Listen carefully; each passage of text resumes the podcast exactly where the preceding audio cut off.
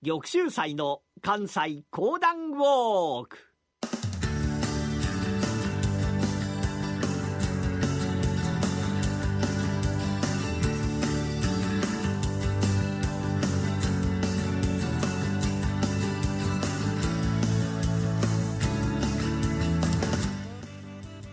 玉州祭の関西講談ウォーク。この番組はなにわの講談師玉田玉州祭さんにこれまで歩いてきた歴史上の人物や出来事にゆかりの深い関西のさまざまな土地をご紹介いただきます。今月お届けしている豊臣秀吉のお話。今日は静ヶ岳の戦いです。それではこの後玉州祭さんにご登場いただきましょう。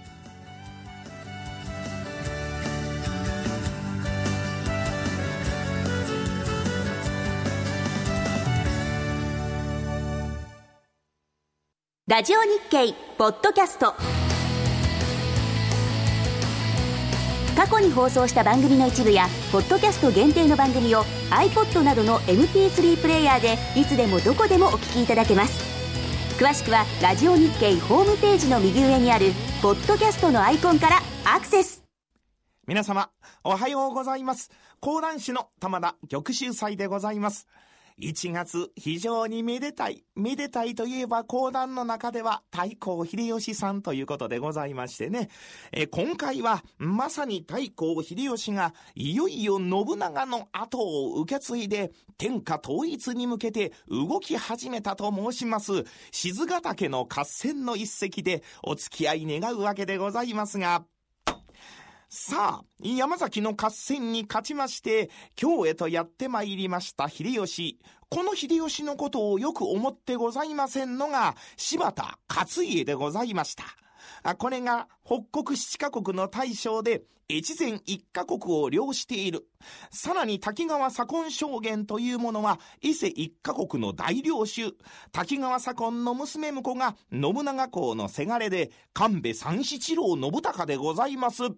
この三人が相談をした。あの、猿面秀吉の今日の勢いではやがて我々は秀吉に頭を下げんならん。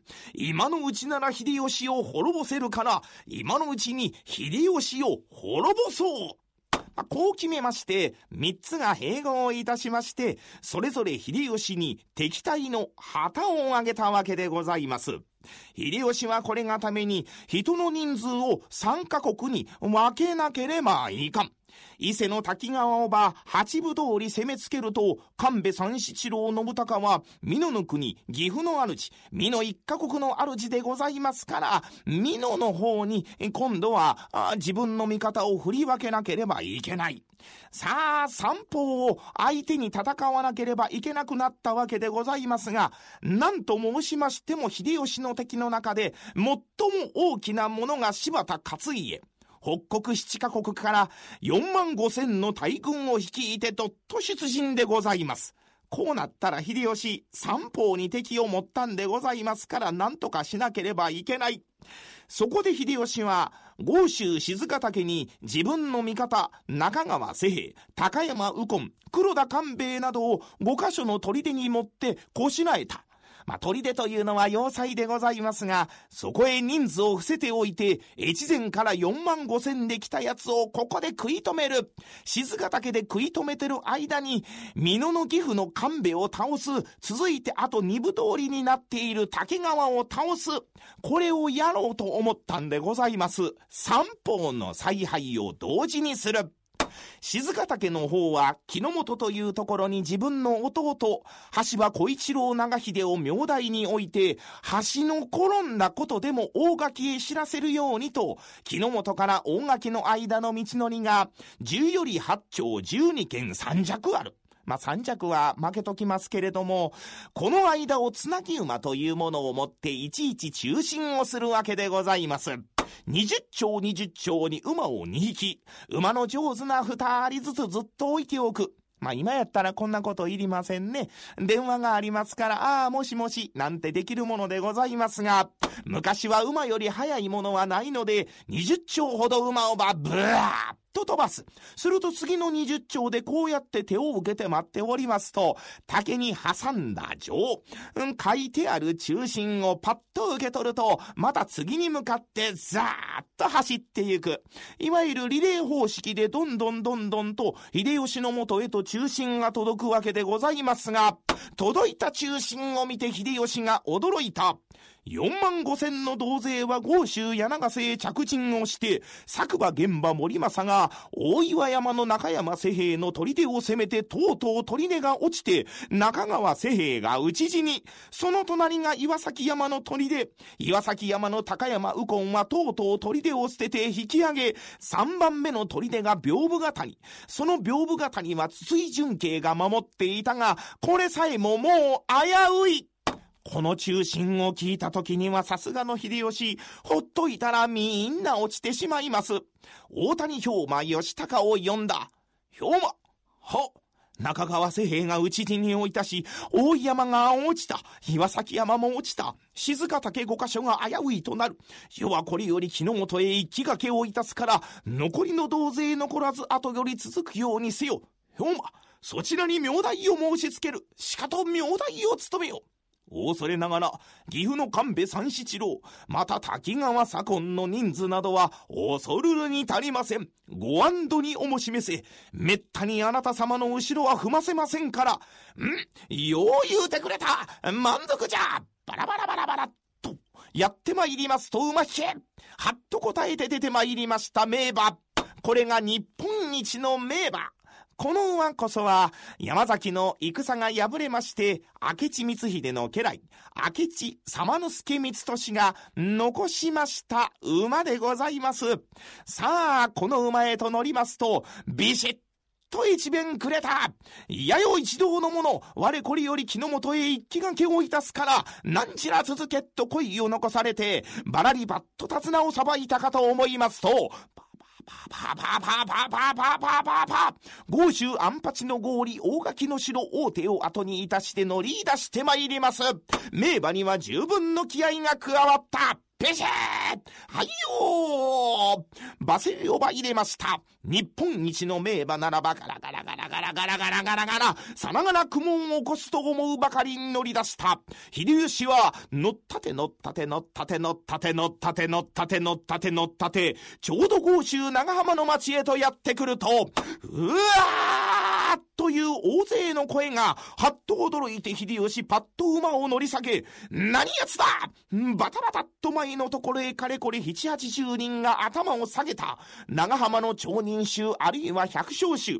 これはこれは御大将様でございますが、私は長浜のものでございます。大将様にはご恩に預かっております。今日のご出陣、何か私どもにできることがあれば何なりと仰せ。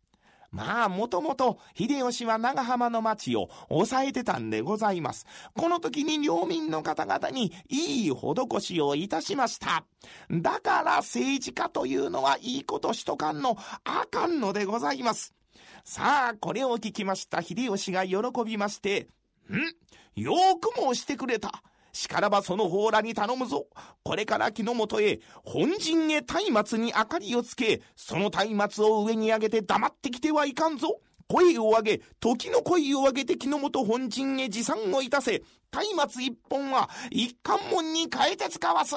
へえまた女どもや年寄るは樽に水を汲み込んで、握り飯をこしらえて、おいおい家来の者が来るから、家来の者に与えてやってくれ。よいか、しかと頼むぞ、そこまでビシッと一面くれますと、うわーっと走り出した。まあ、松明一本持ってきたらこれ一貫門ということでございますから、うわーありがたいこっちゃ松明に明かりをつけて、こう差し上げて、持っていこう一貫門もらえるぞああ、わしは二貫門もらう。なんでや？二貫門もらうと言うて一貫門とこう言ってらっしゃった。松明一本が一貫門というたんや。わしは手が二本あるから二本持っていく。なるほど賢いやつだ。わしも二貫門や。ああ、わしは三貫門。おお、どうする？頭へ鉢巻きを巻く。もう持てるだけ持っていけというので、皆が両手にまた頭に持てるだけ持っていったんでございます。うわーーという声を上げていくわけでございますが、山の中、山風が吹いて参りますと、上の炎が、うわーっと燃え上がって参ります。うわー熱い熱い火事や火事や火事は近いまあそりゃそうです。頭の上で火事が起こってるんでございますから。さあ、山の中を歩いていきますとそこに家がある。おい、お前たち何をしてる？いやー、実はこうこうこうでな。うわー、それは結構だ。わしも行くぞ。わしも行くぞと途中でどんどんと人数が増えてまいりまして、それが4、500人密集いたしまして、どんどんと進んでいくわけでございます。広くもない街道筋は松明でずらっと並んだ。この人数が来たんですから敵方の佐久間現場。これが驚いた。5つ落とすつもりで進んできて3つまで落としてあと2つというところまで進んできた時に、羽柴筑前の神秀吉が、木の本本陣よりその同勢何万手も知れぬ人数を連れて、今、木の本へ押し寄せてきたという知らせ。まあそりゃそう見えますわいな。本当は農民が松明を上げて時の声が上げただけでございますけれども、しまったま、佐久間の同勢が思った。その動揺したところに打ちかかってまいりましたのが、秀吉の配下の者たちでございます。まあ、これが佐久間玄馬森政が勝って作戦の大失敗でございました。佐久間の作戦の失敗がために静ヶ岳の戦いというものは、一日一晩で総敗軍となる。柴田勝家、わずか主従7人を連れて命からがら逃げてゆく。この大勝利によりまして、秀吉、また一歩天下が近づいた。本日は静ヶ岳の合戦の一席でございました。どうもありがとうございました。山本薫です。大橋ひろ子です。宮川ゆきです。マーケットトレンドは私たち3人がお送りします。日々変わりゆく投資情報を毎日コンパクトに15分でお伝えします。マーケットトレンドは月曜から金曜夜6時、トコムスクエアから公開生放送。今回のお話の舞台となった静ヶ岳の山頂へは、北側の JR 北陸本線余呉駅近くの登山口から当時の史跡をたどって進むのがおすすめです。途中には中川瀬平こと中川清秀の墓や秀吉が陣地を敷いた猿ヶ馬場を見ることができます。静ヶ岳の山頂からは北側に小さな湖余呉湖。南西には大きな琵琶湖を望む絶景が広がります。また山頂には静ヶ岳の合戦を紹介した説明板や合戦に参加した武将たちのさまざまな姿の銅像などが置かれています。静ヶ岳の山頂までは JR 余呉駅から45キロのハイキングコース山道を進みます。もう少し楽に登るには JR 木之本駅から山麓までバスかタクシーを使いそこから山頂までのリフトに乗るのが便利。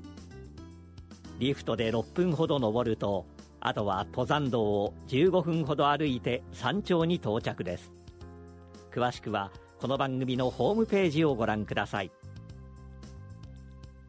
玉州祭の関西講談ウォーク。